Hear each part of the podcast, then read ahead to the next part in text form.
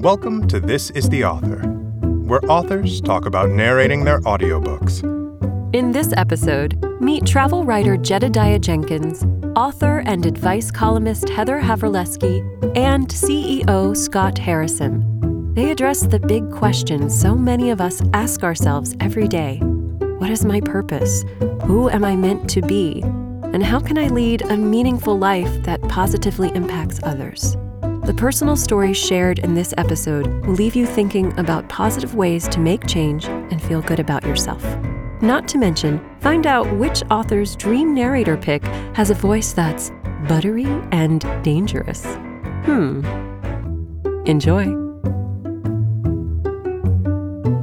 Hi, this is Jedidiah Jenkins. I wrote this book because I wanted to talk to my 22 year old self. I was a very confused person in my 20s, like a lot of us are, and I wanted to speak to him now that I'm in my 30s.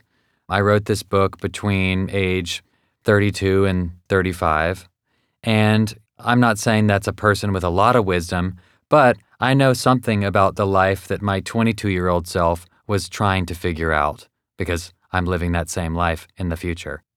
So I really wanted to tell my story through a lens of lessons learned. And I think when you speak honestly to your 22 year old self, there's a lot of other young people and a lot of other just humans around the world that can gain some insight and some understanding about their own life when you really excavate your own journey. So that was my intention, and all of a sudden there was a book. If I had to describe what it's like to record my audiobook in one word, I would say that word is intimate. Because when you record an audiobook, you have headphones on your head and your voice is back into your head. That's a strange experience. And then it's when you're doing an audiobook that's a memoir, it's your own thoughts, your own journals, your own processing. So it really is this like intense loop of personal experience, your own voice reading your own words into your own ears. It's a really intimate experience. You know, as you read a book out loud, a travel book filled with exotic places, you discover there's a lot of words that are hard to pronounce. For me, one of the hardest is the indigenous name of the mountain southeast of Mexico City, which is, I've now learned, Popo, it's hard to say, Popocatépetl. So that sounds like I said something in reverse, but it's actually the way the Aztec people spoke. So it's Popocatépetl. And there you have it. It's a mountain. I'm excited that I recorded this audiobook because this book is obviously a memoir, a travel book, so personal. I've said a lot of things that people have told me I was brave for. and I was like, really? Whoops. I was just trying to be honest. This book is very raw.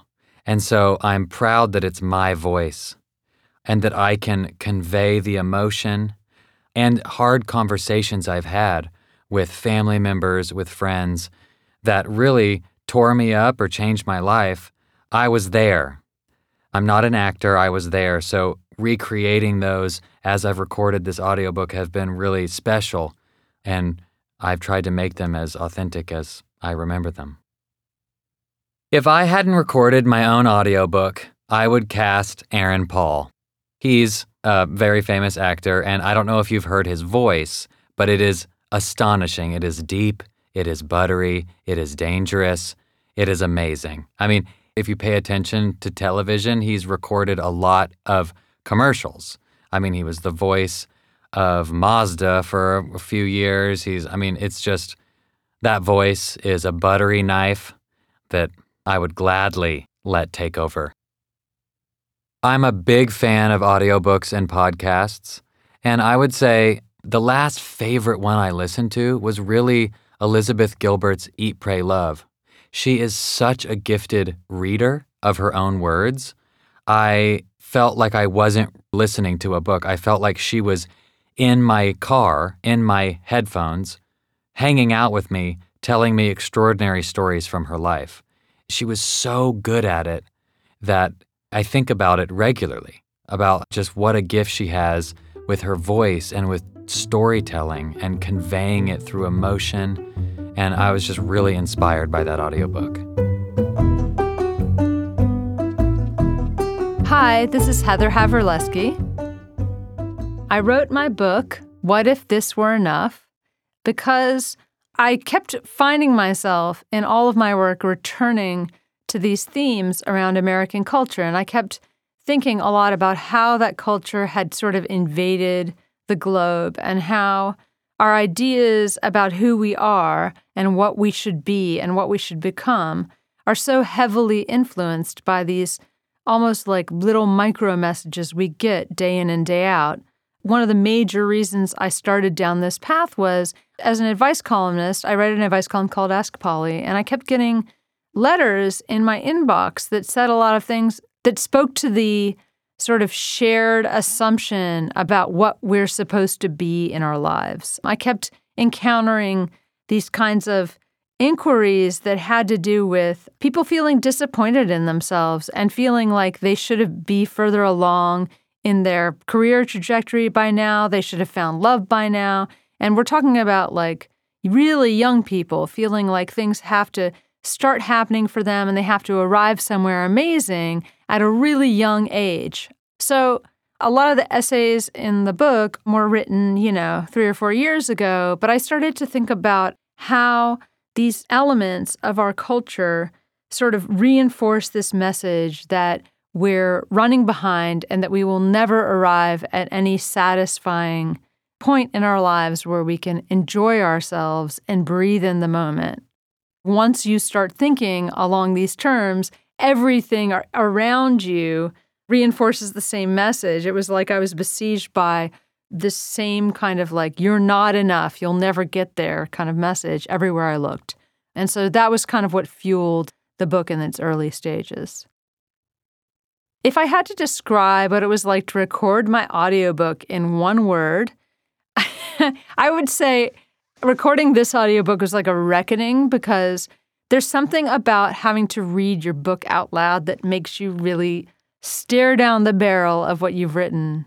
I kind of didn't realize how dense my book was until I had to actually pronounce everything out loud. And you know, you, you want to read your book in a relaxed, sort of happy or enthusiastic voice. But there were times when I was like, this sentence is so long, I don't know how I'm going to get through it.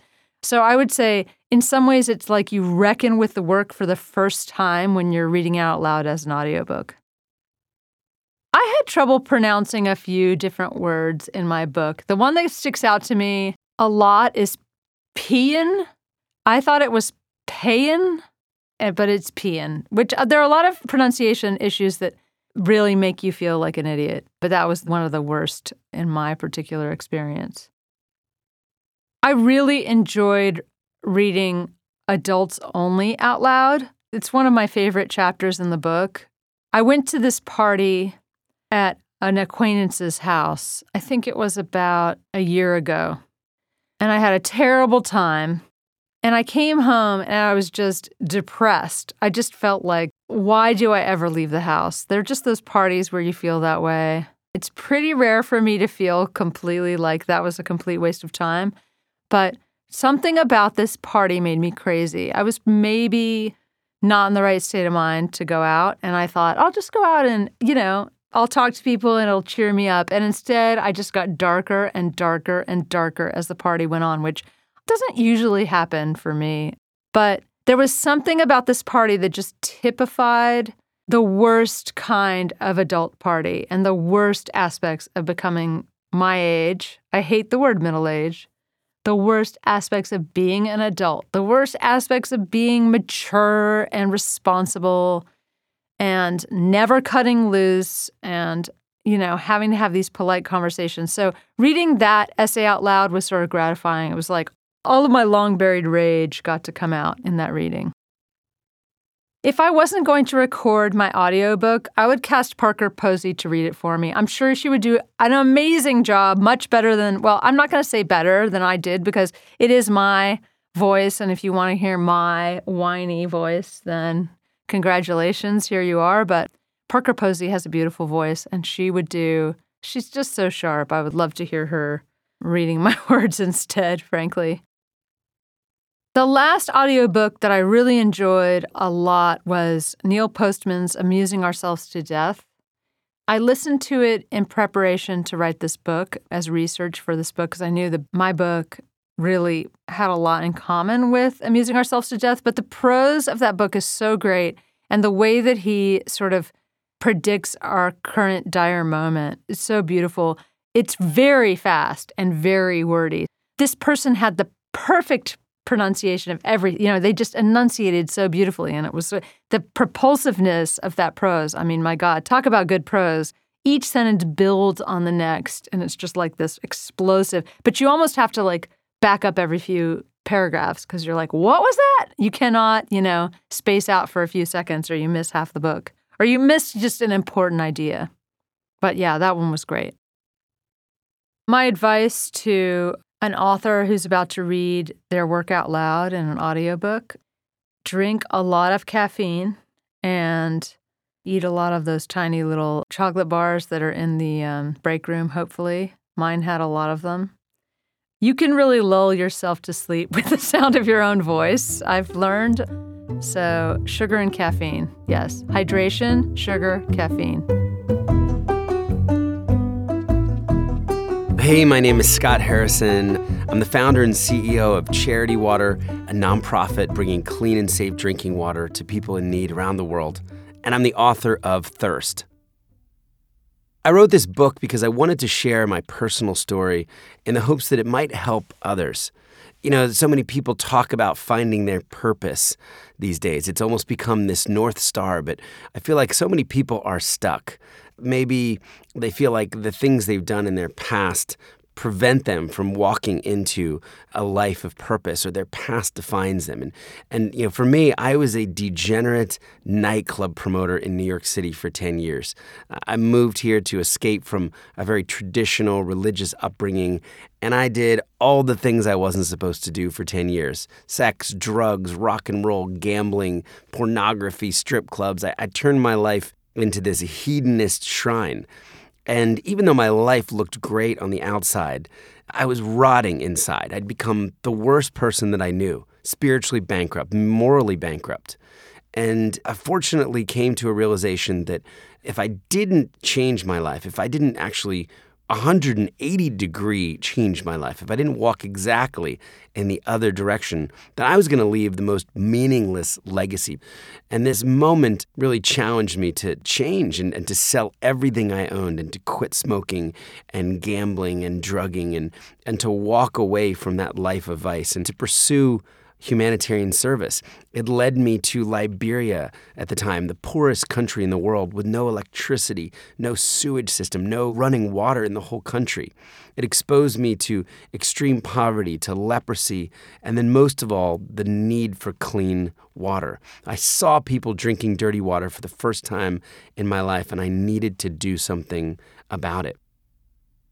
If I had to describe what it was like to record my audiobook in one word, I think that word would actually be enjoyable. I enjoyed the process. And I think as I was able to read through the book, I mean, this was almost 18 months of work and blood and sweat and tears. And I was really happy with the words that I was reading. I was happy with the way that it turned out. You know, you, you walk away from a project for a period of a couple months and coming back to it and reading it in its totality it was actually a pretty enjoyable experience. I think I was surprised going through the process and reading the book how much freedom I had as an author to tell the stories, to relive the stories, and sometimes to even go off script a little bit. I also realized that I had trouble pronouncing the word hydrogeology. Hydrogeologist, hydrogeology. Not one of my favorite words. In fact, bungled it in the early recordings anyone else recording my audiobook was actually not not ever an option. I mean, I always wanted to sit and tell the story. I mean, it's personal. I wanted to relive those moments.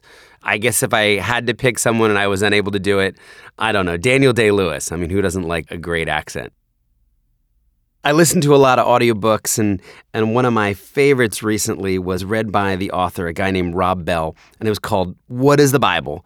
How an ancient library of poems, letters, and stories can transform the way you think and feel about everything. And he has so much fun reading this book. He's like, all right, everybody, chapter two. Chapter two. This is one of my favorites. I mean, oh my gosh, what we have in store for you. I couldn't even imagine reading it. It had to be listened to. This is the Author is a production of Penguin Random House Audio. Thank you for listening.